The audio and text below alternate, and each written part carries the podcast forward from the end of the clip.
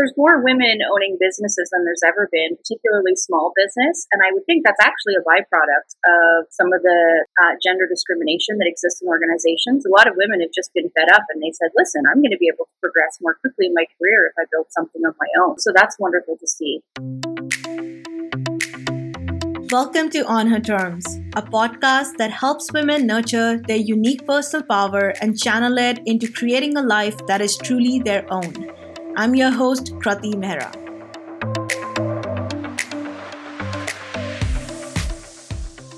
I know that most of us want a thriving career. We want to realize our ambitions, and we are probably even emotionally invested in those goals, which I'm sure brings with it a degree of fear. And so we want to know what's working for us, what's not going to serve us going forward. How do we make the important decisions? Do we continue with our nine to five roles or start our own business?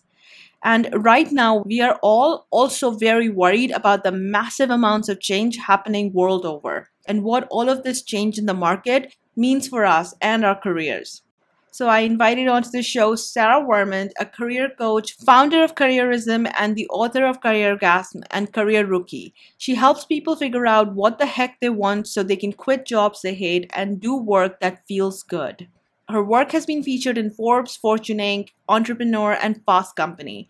And each month, her career advice is pumped into 30 million homes across North America. And in today's interview, Sarah answers for my listeners all the questions that I know you need the answers to so you can make better informed decisions regarding your career. And this interview will be especially helpful if you want to change things and take a different career approach. We also talk about the stress and the pressure that women experience working in a discriminatory environment and how best to manage that, and the ideal approach to take when making career and potentially life altering decisions like going from a nine to five to starting your own business. I'm very excited about this because today's conversation is going to resolve a lot of your concerns, give you the answers that you need. But before we dive into that, I am very thrilled to announce a live workshop that I'm running for female business owners. I know that a lot of you struggle with self doubt, imposter syndrome, fear of the unknown as you take on this huge adventure. Being a business owner is a lot of responsibility, it's a lot of work, and as I've already mentioned, it's a lot of unanswered questions. But lucky for us, there are a lot of resources and coaches out there that can help us figure out our way to success. But none of that matters if our belief in ourselves is lacking because you could have the perfect strategy, precise steps to your goals, but your fears and self doubt could keep you stuck so you never get to execute those strategies or take those steps. And that would be a terrible tragedy. The world deserves your work, it needs your work and your talent, and you deserve to fight for all of your dreams. Turn them into reality so you can finally live a life that fulfills you. And more importantly, as I've always said, when women succeed, the world changes for the better. So let me help you. Sign up for this live workshop. It's happening on August 25th. And in this workshop, I'm going to show you the number one mindset hack that will carry you through challenging periods, how to dismantle your self doubt so you are never paralyzed from fear, the three tools that will make you unstoppable, and how to create a system to support yourself through chaotic periods without losing your shit.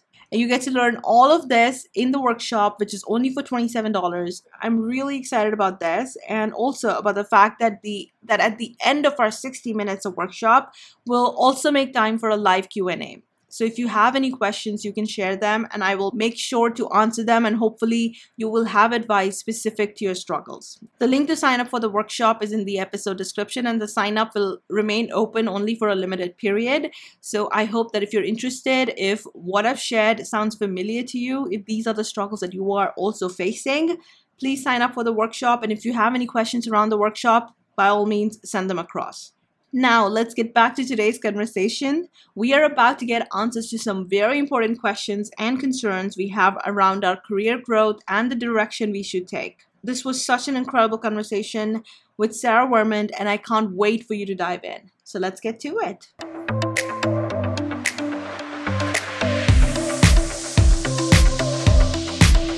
Thank you so much for being here, Sarah, for taking the time out for this conversation. I'm so, so so very glad to have you here. Thank you. Oh, it's my pleasure. I mean, talking about work and talking about emotions, that's what I do. So I'm happy to be here. Yeah. So as I shared with you, we want to focus on like with everything that's changing, like the world is changing so rapidly. And with that, obviously, uh, the employment arena is changing, businesses are changing, the availability of opportunities, whether it's taking a hit or whether there's, you know, actually more opportunities are opening up. I want to talk about all of that. I want to dive deeper into all of that and hopefully create a resource that my audience, your audience can use so that they're not so afraid and they know actually what steps they can take in this period to instead to step away from the fear and actually do things that are going to move them forward. So that's what I want to do. So maybe we can start with you helping us understand how things are changing and what's the market like right now and how much of that do we even need to take on board like how much of that do we even need to stay open to or simply like stay locked into our own project yeah well okay so i'm happy to get into that but i have to tell you i really like your last question there like how much do we really have take this on um, because the truth is all throughout history things have always been changing right there's there's no such thing as uh, stable and consistent and um, you know there's no such thing as a quote fail proof industry or career, though people would like to tell you those things exist. So the truth is, um, at whatever point you're in your career, whether it's now or in the future or in the past, at whatever age you're in your career, I think it's wise not to spend too much time focusing only on the market and what's happening in the job market. And so anyone who's feeling a little bit of fear about what's going on and maybe they don't know what's happening, um, just make sure you take that step with a grain of salt. When you hear economists talking about what's going on in in uh, in the labor market, because the truth is, right now we are in a really wonderful point in the labor market. Believe it or not. Now, I'll explain why. Um, there are far fewer people looking for work than they are, than there are people looking to hire workers right now. And what that means is now more than any time in the past 30 years, workers and job seekers have more power than employers actually have. And that almost never happens. Usually it's the employers who have the upper hand. Yes. You might have heard of like, oh, there's like a labor market shortage and people can't hire, you know, the types of people they want to hire. And that's actually a good thing for workers because it means workers have more choice yeah. and are able to make more empowered decisions when people are competing to hire them. Okay. So it's actually a wonderful thing for Yeah, that makes a lot of sense to me. Uh, but do you think things have like the dynamic have changed any for women? Or do you think like there is just a level playing field? Because I don't think there has ever really been a level playing field, but perhaps uh, as someone who is very much in the field and someone who's talking to people who are actually going out there looking for jobs or to grow their own businesses what, what have you observed how are things changing for women if if at all well the truth is there's never been a level playing field for women so i would agree with you there um, and i will also say things are slowly at a snail's pace improving for women in the workforce because you know we see like slowly but surely, we're not there yet, but you know, we're we're getting more rights in organizations. There's less gender disparity in organizations. The pay gap, depending on who you are, is closing slightly. So things are getting slightly better for women in organizations. And I don't necessarily think that is because society is a whole lot better. I don't necessarily think that's because the patriarchal structures that we live in are better. I think it's because women um, have gathered and spoken to each other and are taking small steps forward sort of claim our power where we can in ways that feel safe.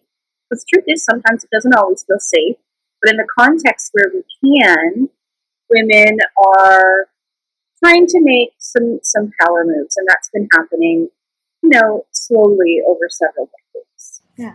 So things are improving for women and things are definitely swinging in the favor of job seekers. So that's actually really good news. We're we're not this is not grim at all if we were to like take on board that viewpoint. things are actually very optimistic. And where do business owners come into this dynamic? Oh, well, there's more women owning businesses than there's ever been, particularly small business. And I would think that's actually a byproduct of some of the uh, gender discrimination that exists in organizations. A lot of women have just been fed up and they said, listen, I'm going to be able to progress more quickly in my career if I build something of my own. Um, so that's wonderful to see. What I will say is this varies quite a bit, both for people who work for others and people who work for themselves. This varies quite strongly industry by industry because some industries, as I'm sure you know, are more oppressive to women than others, right? Um, I have a woman I just helped leave uh, the aeronautics engineering industry, and she really wanted to stay in it, but she kept running into brick wall after brick wall after brick wall because it's a heavily male dominated industry. She dealt with a lot of sexism, a lot of misogyny, and she just wasn't going to do it anymore. Now she's a thriving business owner. Um, so it kind of depends on what industry you're in, how much progress or how, how far things have moved forward for women in the workplace. Okay, I have so many questions here. I think this is something you don't really realize when you're because I am a business owner. I work from home, and uh, it's been a while since I worked in a nine to five setting. But when I did do that, I I didn't feel as much of that gender discrimination or the sexist um, attitude. But I feel like it happens a lot to people who are willing to to take it. And I feel like this is such a provocative comment, but I, I want to know what that's like because while we are saying that there the women are more in, in a better position to make power moves, if you are in a blatantly discriminatory work environment, does that even work out? Because you can have all the power in the world, but if your environment isn't conducive to any kind of forward movement, then what do you do in a situation like that? How do you handle that? Keeping in mind that you have to grow in that industry. Yeah, it's a very tip- difficult thing to manage. Um, and I can give you a personal example too. Um, I used to be a professor at a business school, and yes, there were some some female professors, but most of my colleagues were men.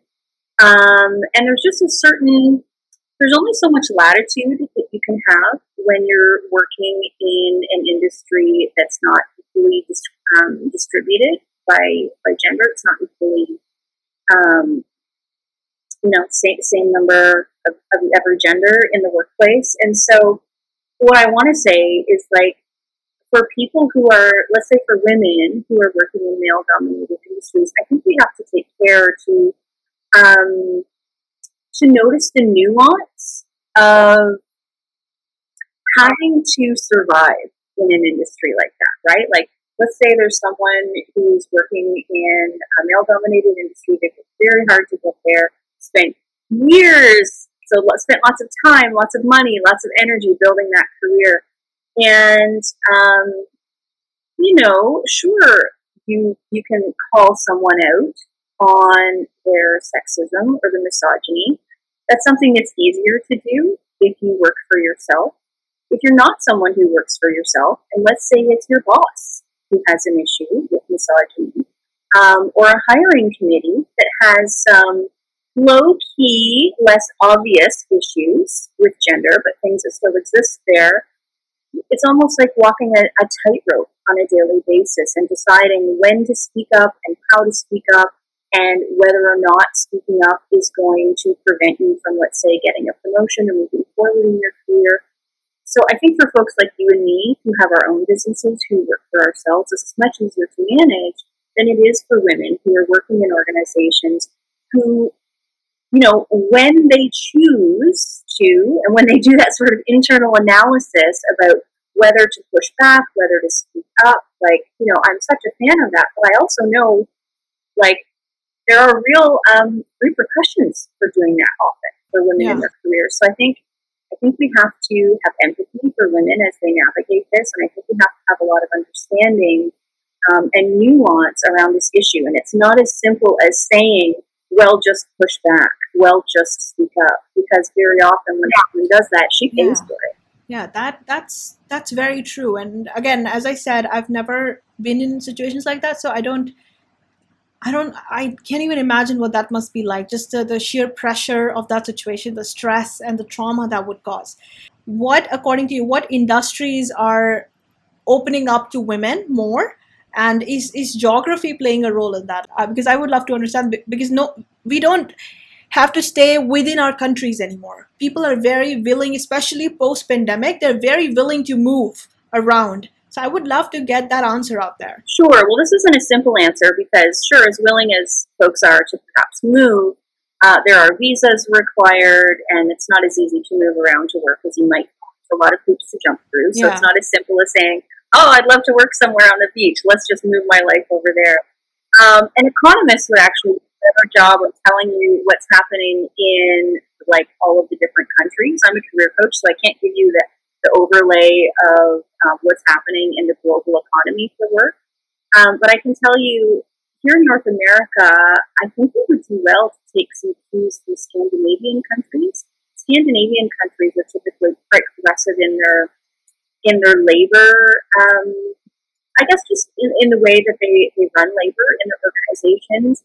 They have wonderful benefits in those organizations. Um, taking parental leave is much more generous in those industries. And so typically women in those countries sorry, not industries, countries tend to have an easier time navigating the career because uh, their country supports things like uh, child bearing and raising children. Uh, and we know that's still disproportionate among men and women, so that makes a difference in the next slides. Um, I wouldn't say there are particular industries that are now opening up for women. There's nothing necessarily um, no no fireworks sort of event opening up for for women in particular industries. Uh, but there are certainly a few dinosaur industries that are dragging their feet that have always been old boys clubs that uh, that are quite slow to adapt to uh, letting women be admitted into some of those industries. So things like manufacturing, things like engineering, things like finance, even, although that's opening up quite a bit, uh, some of those old boys clubs still exist. And it's hard for women in those organizations. Yeah, I can imagine. So, would you recommend if you were like if a woman encounters this kind of behavior at a workplace where she's being uh, due to bias she's being held back should she fight the system or would you recommend that she walks? Because like you shared the example of the aeronautical engineer it's not that easy to do. I mean i don't i would love to know what an aeronautical engineer who's totally invested in their field what where do they move? What do they do? Because that's not always exactly a no-brainer. There there's has to be like a lot of thought and involved. And if you have a high stakes life wherein you have have a kid or debt it's not exactly an easy decision to make. You would put up with a lot to not have to endure uh, homelessness or or more debt or stuff like that. Yeah. So typically, what people prefer to do when they come up against not just misogyny and sexism in a workplace, but even things like homophobia, transphobia, racism, anything where they're feeling like they're not being treated fairly in an organization, there's almost like three levels you want to consider. So, usually, first, because people have worked very hard to get where they are, we try and fix the situation with the boss or with the job in the organization, right? So they'll try they'll try and do that. Maybe that means speaking to HR. Maybe that means um, you know soundboarding and workshopping some stuff with a colleague. Maybe it means working with a coach to sort of put together a plan of strategy for how to deal with this. Right. That's usually the first tier that people try to manage on their own. And I think it's I think it's always worth a shot to see if you can try and fix something in your current job. Uh, tricky, tricky to navigate, but definitely worth a shot. If that doesn't work, the second tier is to maybe not necessarily leave the industry, but maybe the problem is your boss, or maybe the problem is your employer, not necessarily the whole industry. So, by making a job change, either by moving to a different job within the organization where you'll have a better boss, or making a employer organizational change and staying in the industry, like maybe there's just organizations out there that have a way better culture and way better leadership team, where you can still do the same kind of work that you're doing, but you can do it elsewhere. Now, if you happen to be in one of those industries where the issues are fairly rampant, that's also tricky, right? So we have the third tier, which then means oh man, like I tried to resolve this with my boss and it didn't work. I tried to move around in my industry and it didn't work. By that point, it's probably been years and you're probably very fed up. And at that point, you might be considering not just a job change, but more of a career change.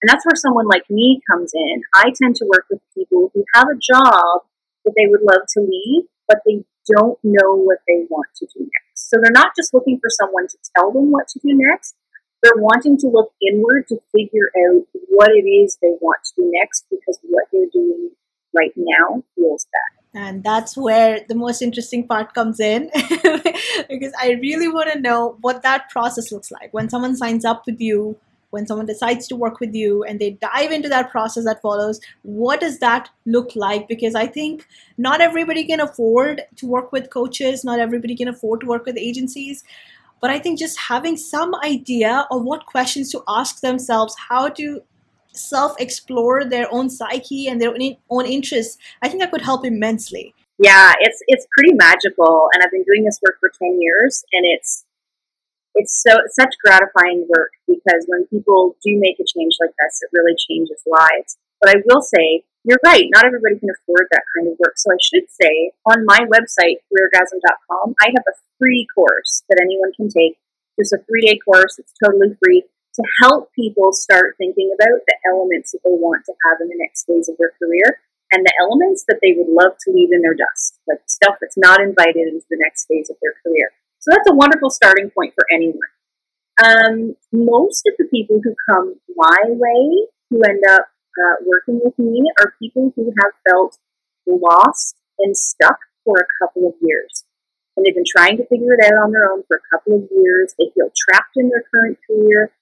All of their ideas seem like kind of foggy and fuzzy. They can't really figure out what they want. And that's a really painful place for people to be, particularly ambitious people if you're someone who's ambitious and you're used to channeling your energy in your career, it's actually quite painful to not know what you want. Um, and so when I work with people, I work with them on what I call parallel tracks. So it's almost like there's two things we're doing at once. One on the first track, and this is the more obvious track, is you know helping that person figure out what matters to them, figure out what they want to do next, and come up with a plan to go after it. So I do all of that with folks. But then there's this other invisible track that's also very important that most people don't think about.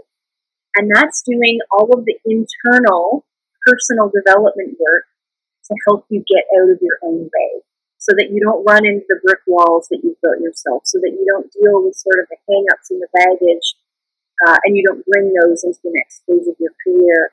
Um, that involves working on the emotional side of making career change because let me tell you, there's nothing like making a career change that will make people's fear and anxiety spike. So we have to work through that as well. A process. is wonderful. Yeah, absolutely. I this is always such a even if you're not ambitious, career change is never ever easy. So I agree on that, and my sympathies empathy for anyone who is going through that period. It's so challenging. I'm going to share the link to the course in the episode description so that if anybody wants to like go right check it out right away they'll find it there. Um, can i ask like at the end of their time with you like going through that process with you is it like do people end up switching industries? Do people end up moving in the same industry? Do people end up like quitting 9 to 5 and going and you know building up their business. Is there any particular thing that happens more often than the other? What is that what the end result looks like? Yeah i have worked with with a handful of people who make you know a small change so they might stay within their industry um, so sort of like a tiny tweak career change but actually more often than not the folks i work with have a sense that the change they need is bigger than that. So for some of them, it means leaving the industry something new and taking transferable skills, but using them in a totally different direction. Um, and I do work with some people who need to start their own business. And so I work with everyone from the tiny tweak career changes to the total 180. And when I start working with people, folks don't usually know exactly what that like final destination job is when we start. Otherwise, they wouldn't be working with you, right? If they knew what they wanted, they'd be. Yeah. um, however, um, a lot of people do start with a general sense of how major or minor a change they're looking for. Um, like people tend to come in with a general sense of like, you know what, I just got to change a couple of things and then I think it'll feel better. Or more often than not, they'll say, listen, I've been spinning my wheels in this industry for years now and I'm really scared, but I think what I actually need is a more significant change. So it's it's less about knowing the exact GPS coordinates when we start, and it's more about like having a sense of which direction your compass is pointing. Okay, that must be such an interesting process to dive into, and so reassuring to have someone so completely in your corner trying to help you figure this out. That that must be like amazing. It should be available to everyone. Everyone should go through that process, uh, preferably, you know, when you are on the cusp of making such big decisions like you, after quitting college or after completing college not quitting college completing college stuff like that yeah. that would really help i always tell people um, i'm such a huge fan of clarity before strategy because here's what i think often happens for people is they you know they realize that they're not feeling great in their job and so the first thing they do is they panic and they hit the job boards to see what's available right? And usually when that happens, they get very frustrated because they don't even know what they're looking for. They need change, but they don't know what they're looking for. And I gotta tell you, it's pretty darn hard to do an effective job search if you don't know what you're looking for, right? It's like looking for a needle in a haystack.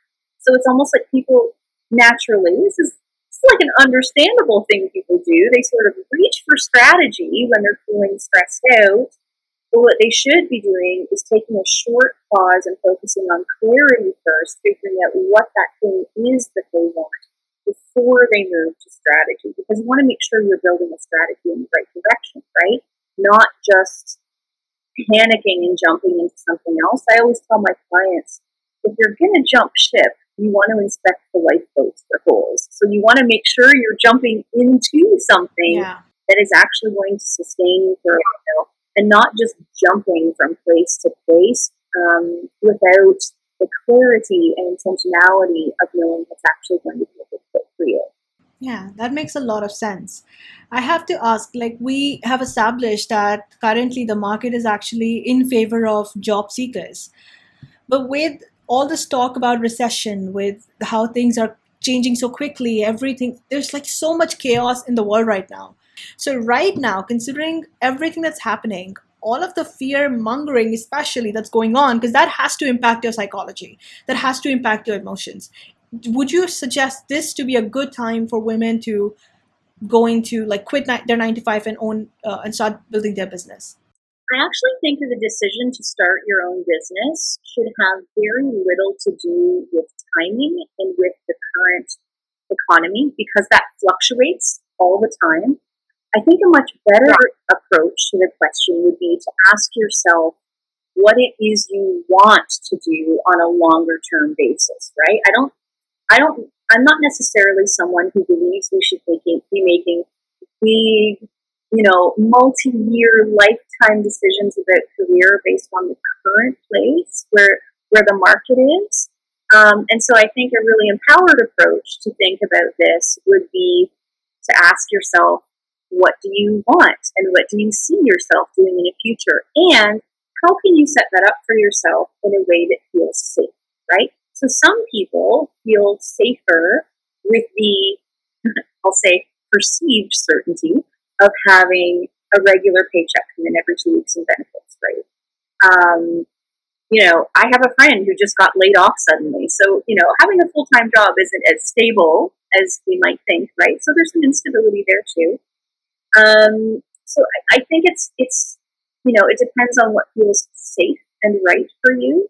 And I think the best thing we can do is honor what feels right for us and then find a way to make that thing feel safe. For example, I'm someone who really likes um, stability, really likes safety and security, but I'm an entrepreneur and I just had to find ways to bake that into my business so that I felt safe taking the small risks associated with small business ownership, right? Um, so decisions like that, I think, um, should come from the gut, from the heart, and then use the mind to figure out a way to do it in a way that's going to feel safe and good for you. Agreed. I agree 100% with you. And thank you so much for uh, pointing out the perceived certainty of a nine to five because yeah, keeping that in mind, you have a cushion uh, from unexpected blows as they seem to be raining down right now on everyone. So, definitely, I would say that both the sides have so much to offer. And I'm also someone who was very, very risk averse. In fact, I was someone who had just like completed my recovery from depression and built up my mental health and was so careful not to jeopardize anything when I took that leap, when I decided to go for my business. Hey there! I hope you're enjoying the episode. I'm taking a quick break here to remind you to subscribe to On Her Terms. Subscribing means that you get the latest episode without fail delivered to you every week, and it helps me reach a wider audience. If you haven't already, please pick up your phone and subscribe now. Let me know that you appreciate the content I'm sharing. Thanks in advance. and correct me if I'm wrong about this, but I would recommend the method I use. This is what how I assess whether I was ready or not. I thought about what the worst day would be for me running that business that I was planning, what the worst day would look like. And I compared that to the best day, to my best days in a nine to five. And I realized that I would choose the worst day over the best day in a nine to five that's how I decided that I'm going to go ahead and I'm going to do it. That's interesting. I have my clients do uh, do um, a worksheet, and there's an exercise we do that I call worst case scenario. And I think sometimes when we're afraid of change, um, we we come up with you know whether it's thinking about starting your own business or even something as simple as making a career change, even if it's one of those tiny tweaks career changes. Change is scary, but I think what happens when we're scared of change is we come up with these crazy dystopian stories about the worst case scenarios. Yeah. What I have my clients do is I actually have them come up with a realistic worst case scenario. Like, okay, what is the realistic worst case scenario if this thing you want doesn't pan out? So it's slightly different than what could be written, like, eh, you know, the worst day, but like, what's the worst case scenario? So I can use myself as an example. Back when I was working as a professor and wanting to start this business, I asked myself, okay, well, what if the business doesn't work out, Sarah? You worked very hard to get here. What are you going to do then? And I said, well, I am miserable in my current job. In fact, I was, I was so miserable that I was getting sick. I was having all sorts of health issues. So I had mental health issues, I had physical health issues, and I've been struggling for a couple of years. And so I said to myself, okay, you know, even though you're an intelligent person and you've got a plan for this business, it's possible it won't pan out. What are you going to do if that happens? And I said, well, if this doesn't pan out, I guess I will get a job doing something else. And the truth is, I have great relationships with former colleagues and employers, so maybe I would try and just get one of those jobs with them until I figure things out. And that was literally my worst case scenario. And the truth is, most people's worst case scenario is something similar. It's a version of if this thing I want doesn't work out, I guess I will move to plan B and then recalibrate. And I think it's actually strangely empowering to look at the worst case scenario because it pulls you out of that like crazy dystopian story about living in a van down by the river yeah. and like, like the crazy stuff that's never yeah absolutely that makes so much sense I am so against this idea. Like some people uh, believe that you should just take off the training wheels and just go all in, remove all safety gear, because when you make it that real, then you're really going to work for it. And I'm like, not everybody can handle that kind of stress. That's crazy. If you have anxiety, you're probably going to fall apart within the first six months, have a breakdown or something. So I love this idea. I love what you've said. And I'll share honestly, uh, Sarah, after I started my business, a few months down the line, I I was craving that stability. I was craving it so badly, not because I needed money or anything. I just was craving the certainty of constant money coming in. So I decided to take on a job that played well with my um, hours. It was an online job. I was taking independent research projects that paid really well, and it was great. Like they would take up an entire day. Uh, it, they weren't easy by any means, but I was so happy doing that. It, it meant more work for me, but I was I was good with that. I love that. it sounds like you took on what I call a just for now job, which is a job that will give you the stability you need while you're building something else.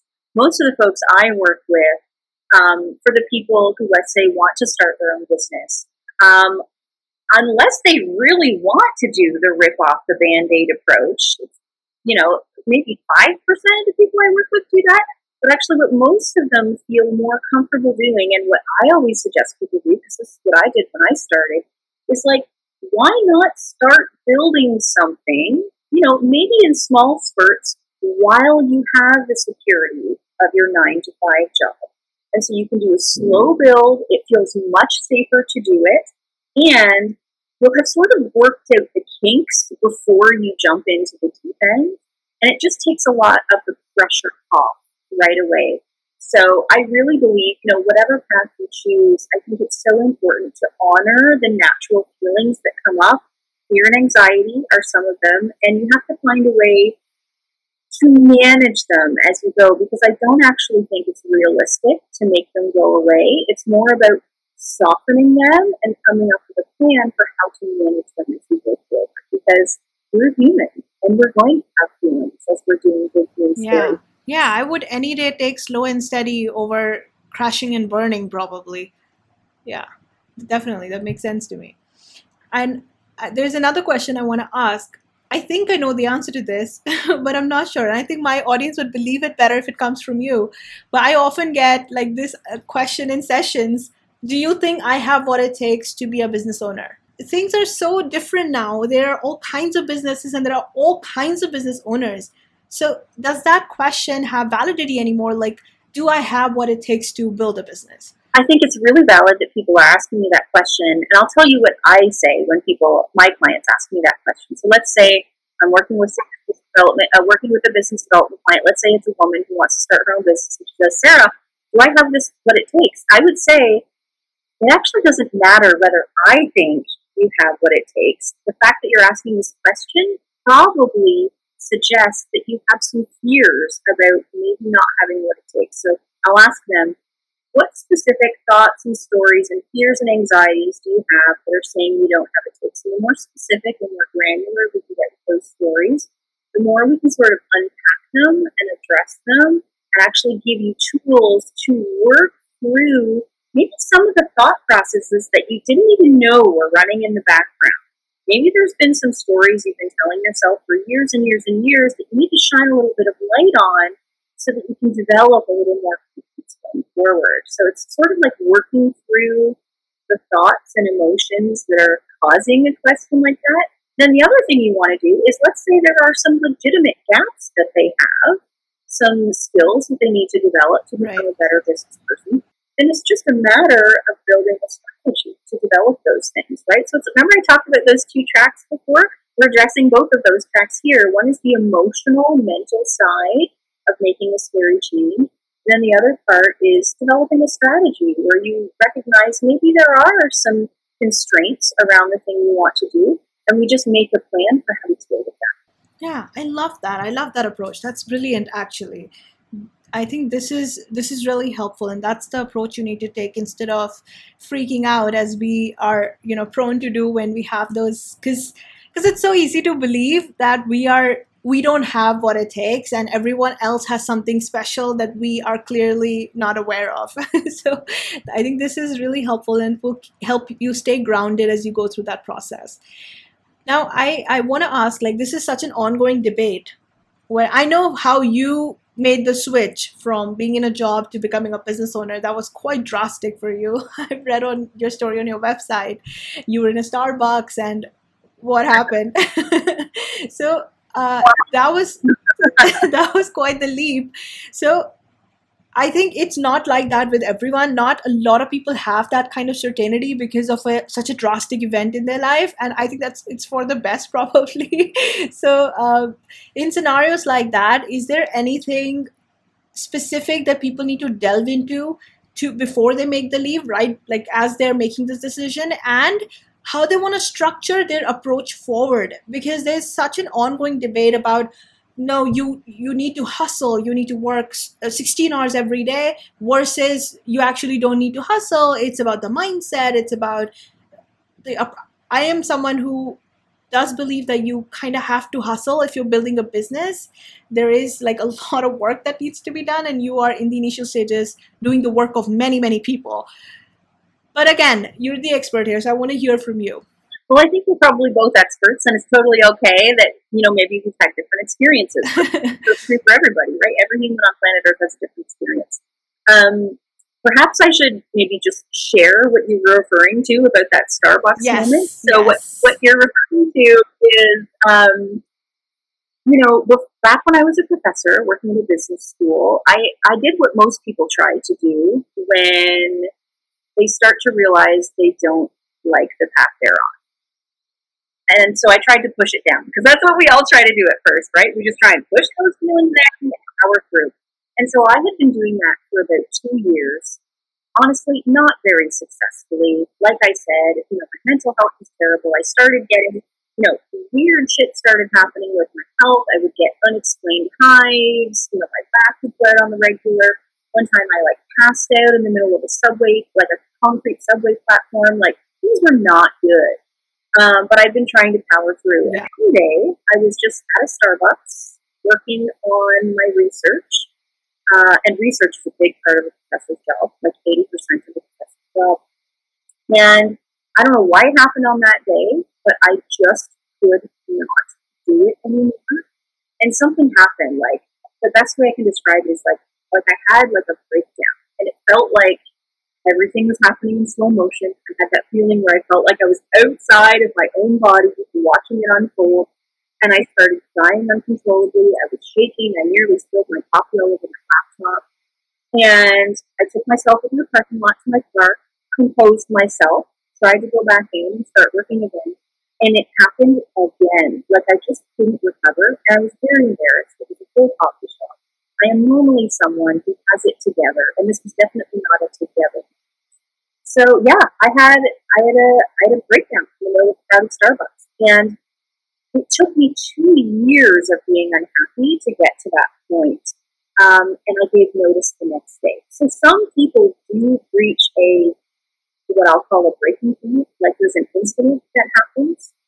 Um, and I think that happened for me because I had been pushing all of the things down, trying to power through. So, you know, one of the reasons I do the work I do is to try and try and help people make career changes in a way that is less painful and less embarrassing and less sudden and jarring Yeah. experience. Um, and so, you know, sure, some people get to the breaking point, but a better way to do this is to start noticing the nudges and whispers when they come up. When you get that little, you know, tap on the shoulder from the universe that says, hey, hon, like things aren't going so well. Maybe you should think about a change.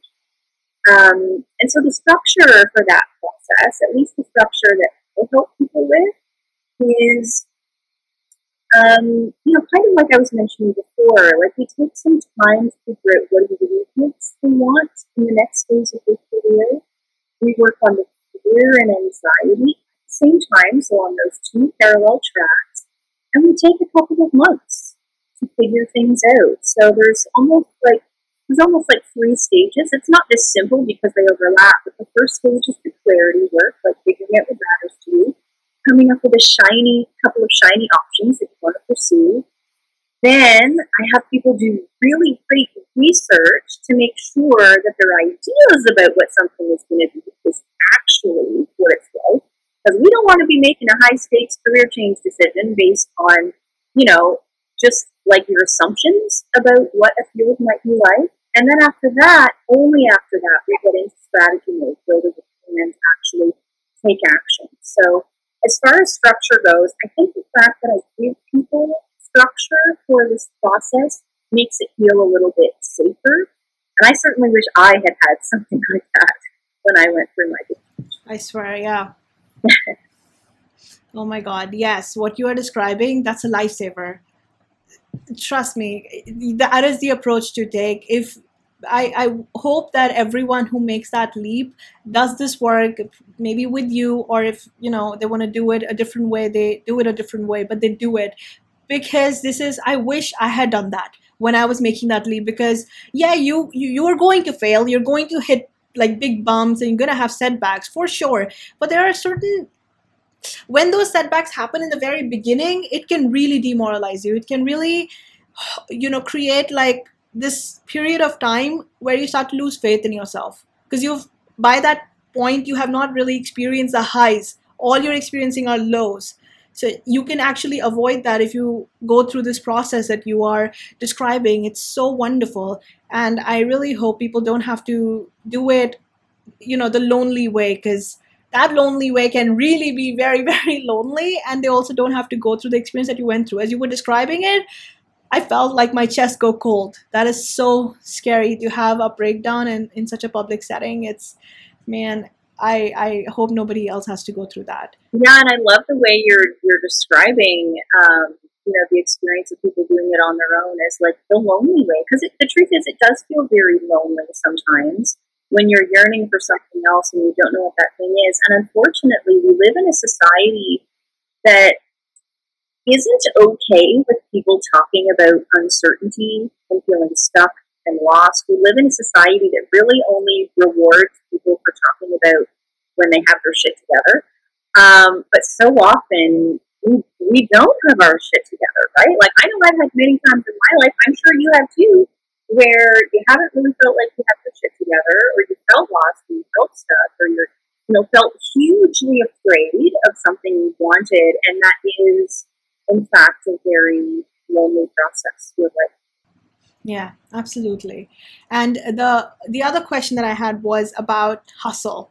Is that as much of a dirty word as some people make it out to be, or is it like just an essential part of the path, and you simply have to make it work for you?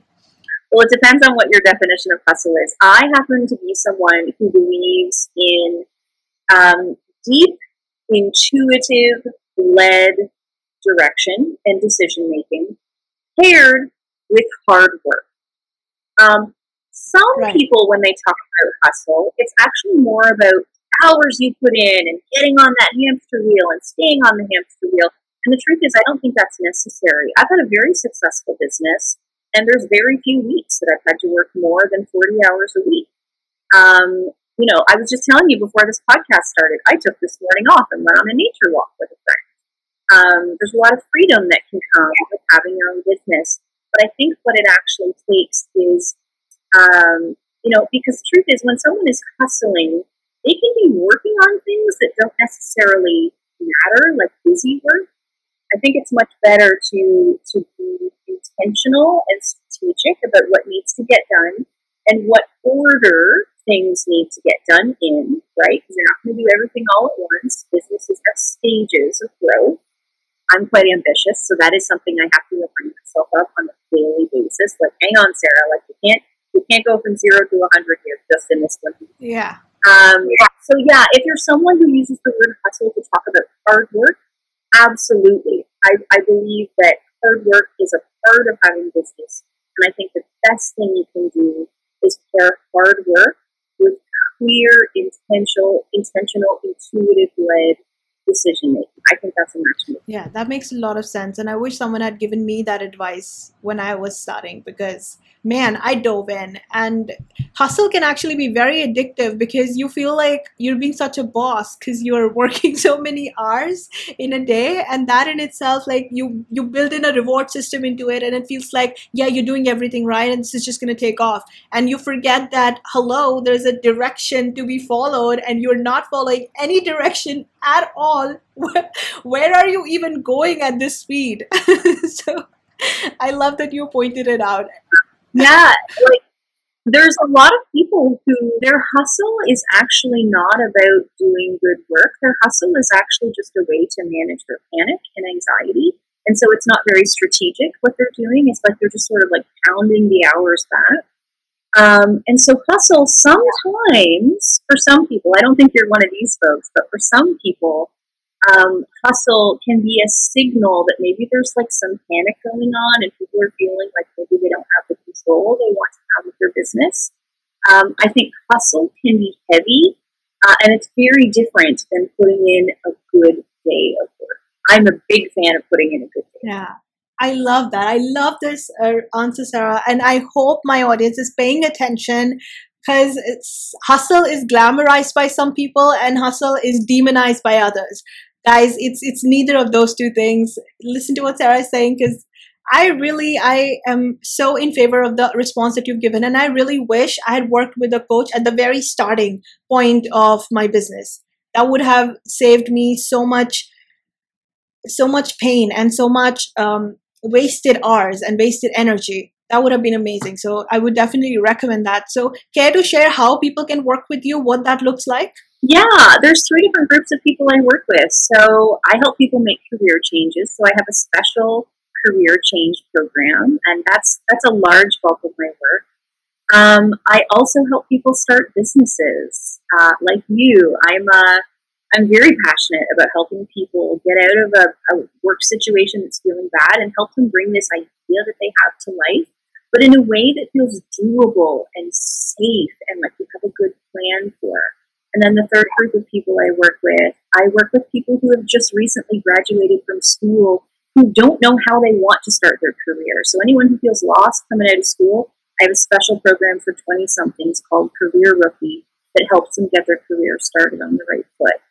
Um, but with all of that said, I have a ton of free resources at careergasm.com. There's that course I told you about. There are free workshops you can do. So for anyone who's just trying to, you know, dip their toe in to get things figured out career wise, I actually think some of my free stuff is a wonderful place to start. Okay, I'm gonna make sure to share the links to all of that, uh, all of that, and you're gonna find the links in the episode description. Now, for my last question that I asked all of my uh, guests on the show is, um, care to share a moment from your life when you felt drained and all out of confidence, but you had to show up, you had to bring your A game what was it that you did? Where did you find the inspiration? Ah, you know, I had a, a situation like this over the pandemic actually, where CareerGasm, my company, was growing and there were some structural things like the platform I was on I needed to change. Like all of the systems I were using, I had outgrown them. And so I had to, to level up and, and, you know, migrate my systems to like a new that was not particularly inspiring work for me. So I did what most people would do, which is to procrastinate it on it for a really long time. Um, and that was a really bad feeling, just procrastinating it. And I realized the issue wasn't actually the work itself. The issue was some fears I had around my business growing. And so, actually, for me, I'm not saying this is the case for everyone, but for me, I actually not only had to like create some space for the work, I had to create some space for some inside work to deal with the fears and anxieties I was having about the business growing in general. There was a part of me that felt like I would lose my freedom if my business grew too much. And so, even myself, when I'm working out these issues, I'm always working on these parallel tracks of like the practical side of things and then the deeper emotional, personal development stuff you have to get unstuck. And wouldn't you know, once I did all of that internal work, things started moving and I didn't feel so paralyzed by the work anymore. That's it for today's episode. So, did you love it or did you love it? Thank you for joining me today and sharing your time. If you're eager for more, head on over to onhertermspod.com for show notes, guest information, downloads, and more. And if you want to be a part of the conversation, ask questions, and share your struggles with other powerful women, join my intimate community over on Facebook. The link will be in the episode description. Until next week, this has been another episode of On Her Terms podcast.